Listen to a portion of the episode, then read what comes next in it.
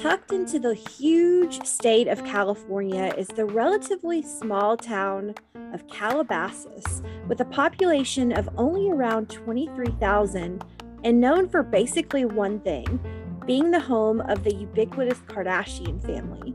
On the show today, we have young talent Via Bleidner whose book, If You Lived Here, You'd Be Famous by Now True Stories from Calabasas, which is a collection of essays that so poignantly capture not only the Calabasas cultural experience, but the experience of being a part of Gen Z. Take a listen to our conversation. Hello and welcome to the show, Via. Hi, I'm really excited to be here. I'm so excited to have you here. I absolutely loved the book. So, okay, inquiring minds have to know. I know you have been in Kardashian proximity growing up in Calabasas, but have you ever met a Kardashian? Uh, I have not actually. Um, I've seen, I saw one in the distance before. That was Kylie Jenner. So and I, you knocked on it or you rang a doorbell before. I won't spoil who it was, but that's in the book. Yeah, yes, I did. But unfortunately, I've never met one in person, which is a little surprising because the Valley, Calabasas isn't that big. So yeah. Yeah. They, um, they when they see me in the distance. so um, this beautiful memoir speaks about the Calabasas culture. Tell us what is the Calabasas culture?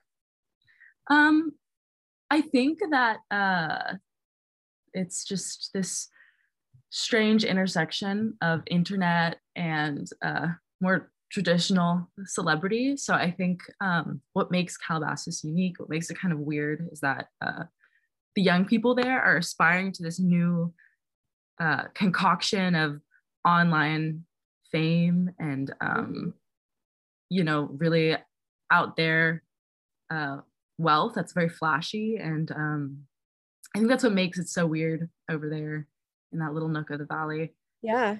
Is it hard to is it hard to keep up with the the proverbial joneses or i guess keep up with the kardashians? Because uh, yeah. it seems like such an unattainable lifestyle that everyone's trying to attain even as young as teenagers or 20 somethings yeah. I mean it's certainly weird. I think that re- it's normal to hear a really young person and I'm talking like a child say, "Oh, I want to be famous when I grow up." Right. And it's leaking into, you know, the 18-year-olds in an area. It's a little weird. Um yeah, I think there was definitely an invisible contest for fame going on in my high school. Yeah. Uh, where, you know, everyone kind of wanted to like level up and, yeah, uh, and it just seems like very few people, and this is coming from a total outsider. By the way, I loved at the end of the book when you said that your college roommate was from Nebraska, and she said, "But what is what is a Calabasas?" And I, yeah. I'm from Kansas originally, so I totally get that. Pre Kardashians, I never would have known where Calabasas was, but you know, it just feels like and you grew up there so correct me if i'm wrong but it just feels like there's a lot of undue pressure that maybe a girl like me growing up in kansas wouldn't have had because not every i mean no one i know from my hometown is famous. No one has porsches or you know extravagant wealth. It just seems like a whole lot of pressure to me. Yeah for sure i think there was a ton of pressure but at the same time, and this may come off really pessimistic, I think that it's starting to um, become a more all encompassing thing with the internet. Um, mm-hmm. I mean, I'm on, you know, TikTok and Instagram and every social media platform. And uh, I think that the accessibility of fame, even online, is probably not having, it's I don't think that it's having the best effect on young people everywhere. Um, so I think while Calabasas is certainly exaggerated because, like you said, you see like the Teslas driving past. Um, I think the effects of celebrity, I think it's um, a lot more widespread now and only growing more.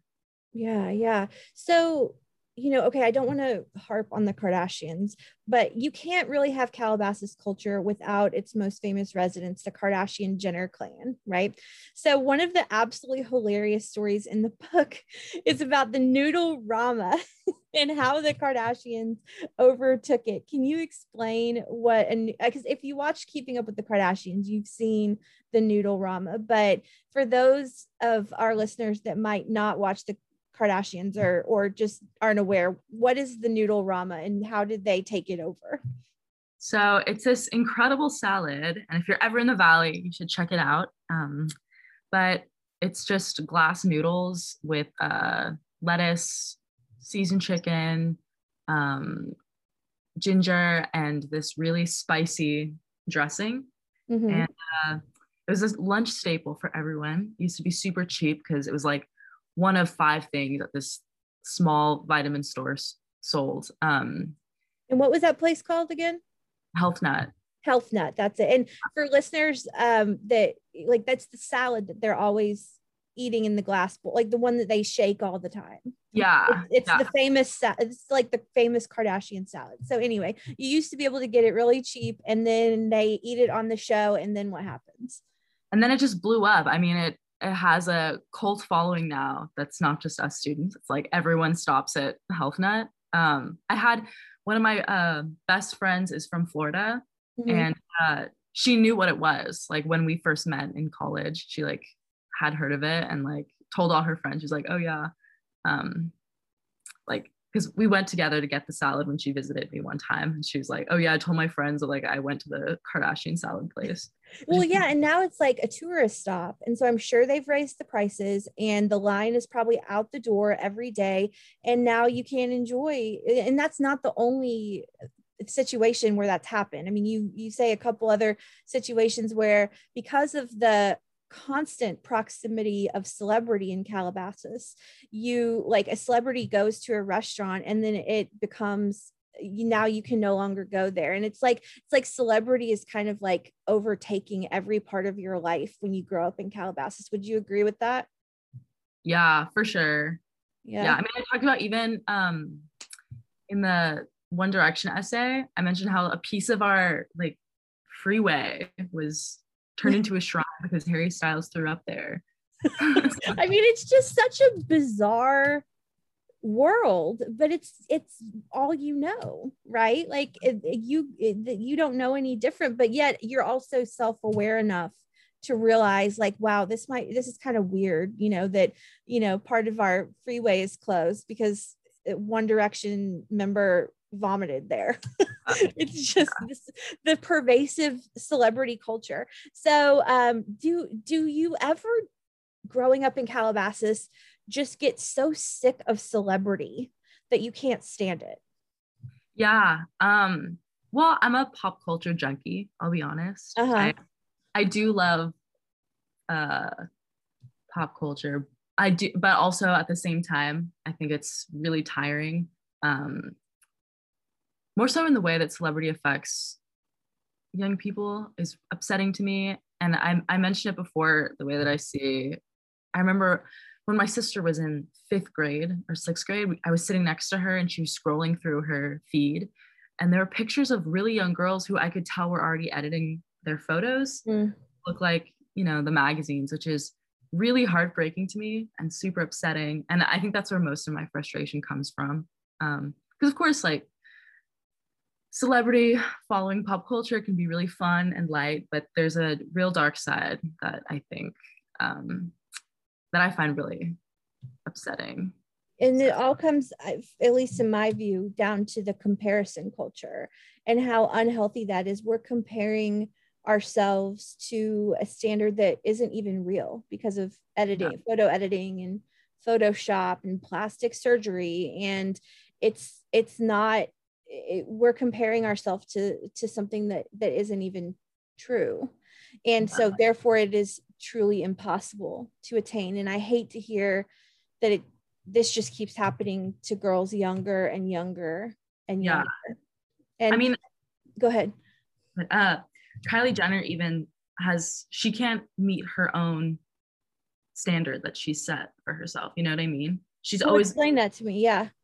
Um, well, I mean, she was uh I, I'm not I'm not dogging on her. I, I think that she's really pretty sure. and has always been, even before she had any work done. Uh-huh. Um, but she edits her photos so much that, you know, when someone take finds at her at a candid spot, it's like, oh, this doesn't she doesn't look anything like how she looks online. And she's still very pretty, mm-hmm. don't get me wrong, but like um, you know, it's not the same not the same yeah you can't even it's that's that's such an interesting point because not only can we not keep up but you know with kylie or whoever you know name a celebrity insert celebrity name here but they can't even keep up with themselves because when they're seen out in the wild without facetune or filters or photoshop they don't even look like the same person. And how it's just so incredibly unhealthy.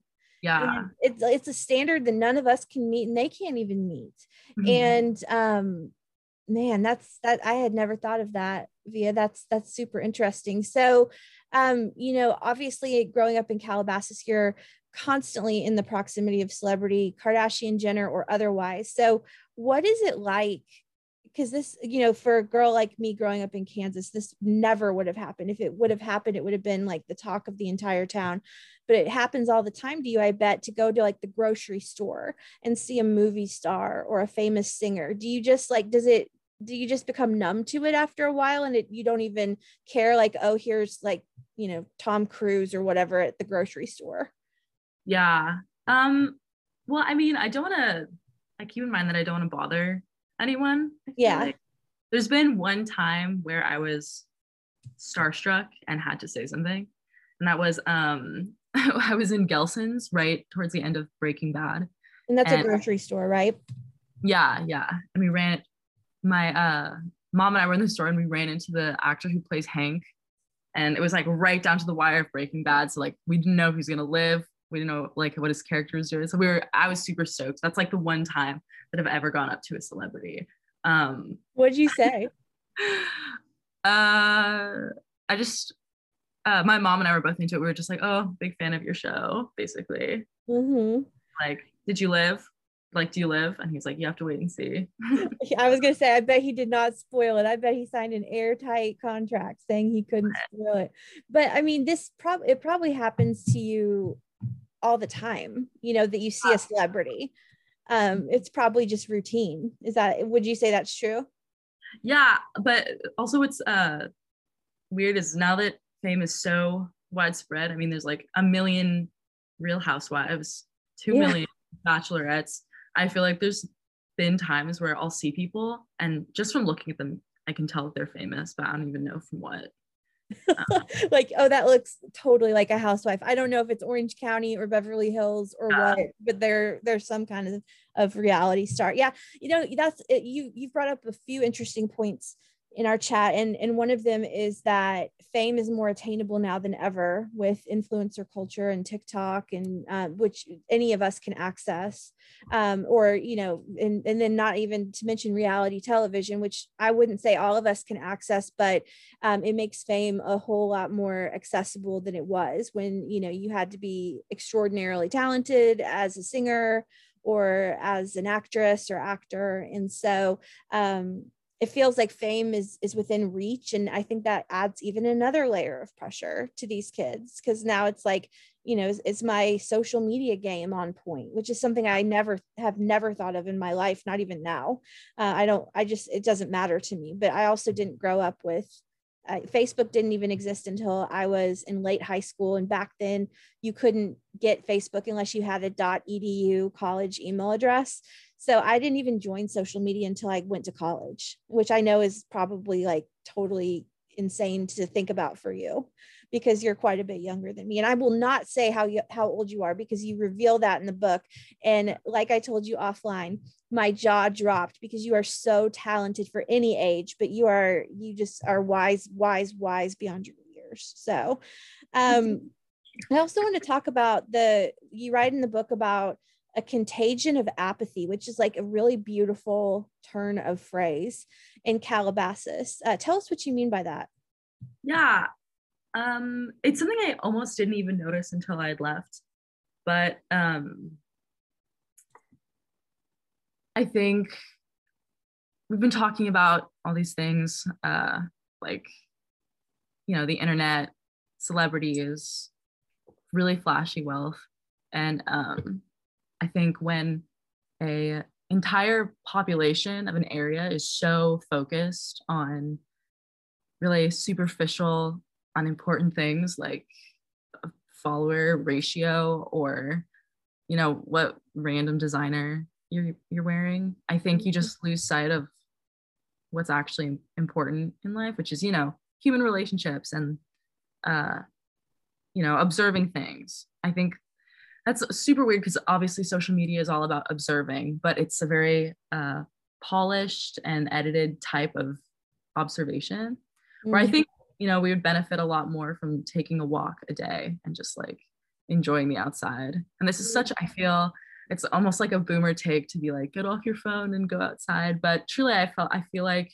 as soon as i got out of the valley and i was um, in santa barbara i go to school here at ucsb and uh, i have to like walk to class every day and just taking that one it's almost like a meditation taking one walk um, back and forth uh, to class. Mm my just from that my mental health improved so much and um, i started feeling a lot more affected by things around me which is weird because you're you know, living in reality. You're living in what's true and real.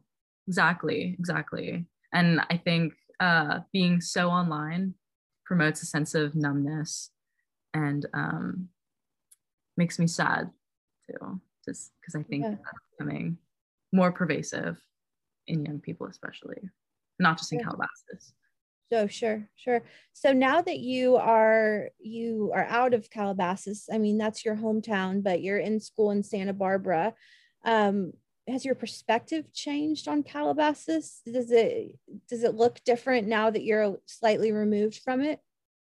Um yeah i mean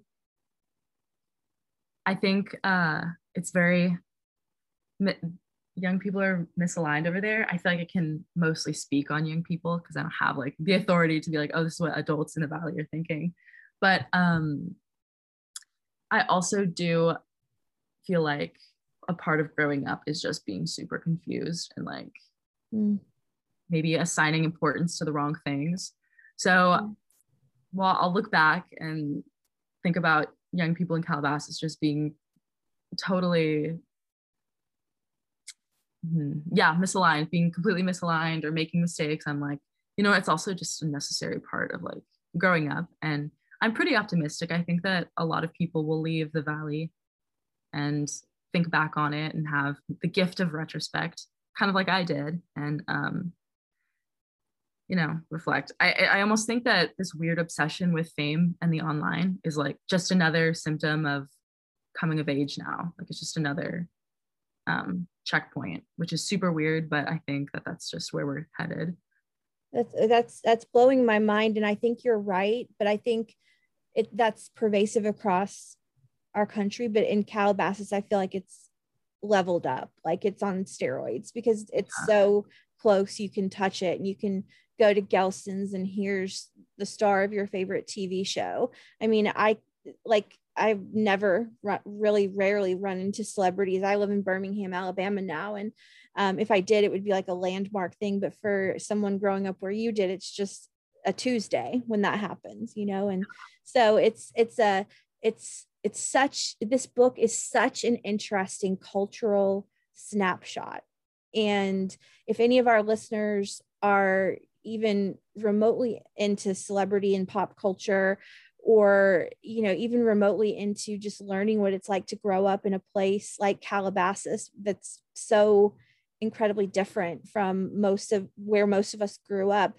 Or if listeners are just wanting to read about what it's like to grow up in this generation this book is a must read. And so you know as we close via i'd i'd love to know what you want your readers to take from this fantastic book yeah. Um I think that I want my readers to I'm not, I feel bad making any like lofty claim. I don't want anyone, you know, I don't expect anyone's like life to change or anything, but uh, I hope that whoever reads it is um, entertained and has a really fun time. I, I laughed a lot.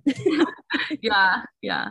Maybe if I were to add in something a little more um, serious, uh, maybe I hope that I would hope that readers um, are a little more empathetical towards Gen Z. Because I think that my generation is kind of clowned on a lot by older mm-hmm. age groups. And I would hope that they see that we're trying to grow up in a very unique situation that none of us understand. Look, I thought my generation, the millennials, got a lot of heat, but Gen Z gets a lot of heat. Yeah. And we all have to realize that I can't even relate to that. And I'm 34. I'm not that much older than you. And I can't even relate to growing up with social media as a child. We didn't even have a computer in my house until I was 13 years old. Can you imagine? And so it's a whole different way of life. And I think you capture the Gen Z experience really, really well in the book. Thank you. You're a voice of your generation, my friend. I can't wait to see your I can't you've got a lifetime's worth of writing to do. I can't wait to see, you know, what's next and all the all the good cultural snapshots you will write. This is just the beginning for you and I'm so glad we got to chat. Thank you so much for being here today. The book is great. Pick up a copy of it. If you lived here, you'd be famous by now. Must read. Thank you. Thank you. Thank you so much for having me. This is great.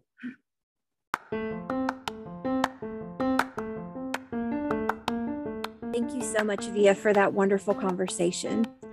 As always, let me know what you're reading and what you're loving at hello, I'd rather be reading at gmail.com and follow, rate, and review our show. I wanted to mention that on Tuesday, November 2nd, Set the Night on Fire, the memoir of Robbie Krieger, guitarist for The Doors, comes out. I enjoyed this book so much, learning more about Jim Morrison and the behind the curtain look at one of the most influential bands of the 70s. by the way, I didn't know until I read the book that Robbie wrote my favorite Doors song, Love Her Madly, which I'm about to go take a listen to right now. So, next week is our season two finale with Margaret Renkl, author of Graceland at Last. We talk about another cultural experience, albeit completely different from Calabasas, the American South. I hope you'll tune in. Have a great week.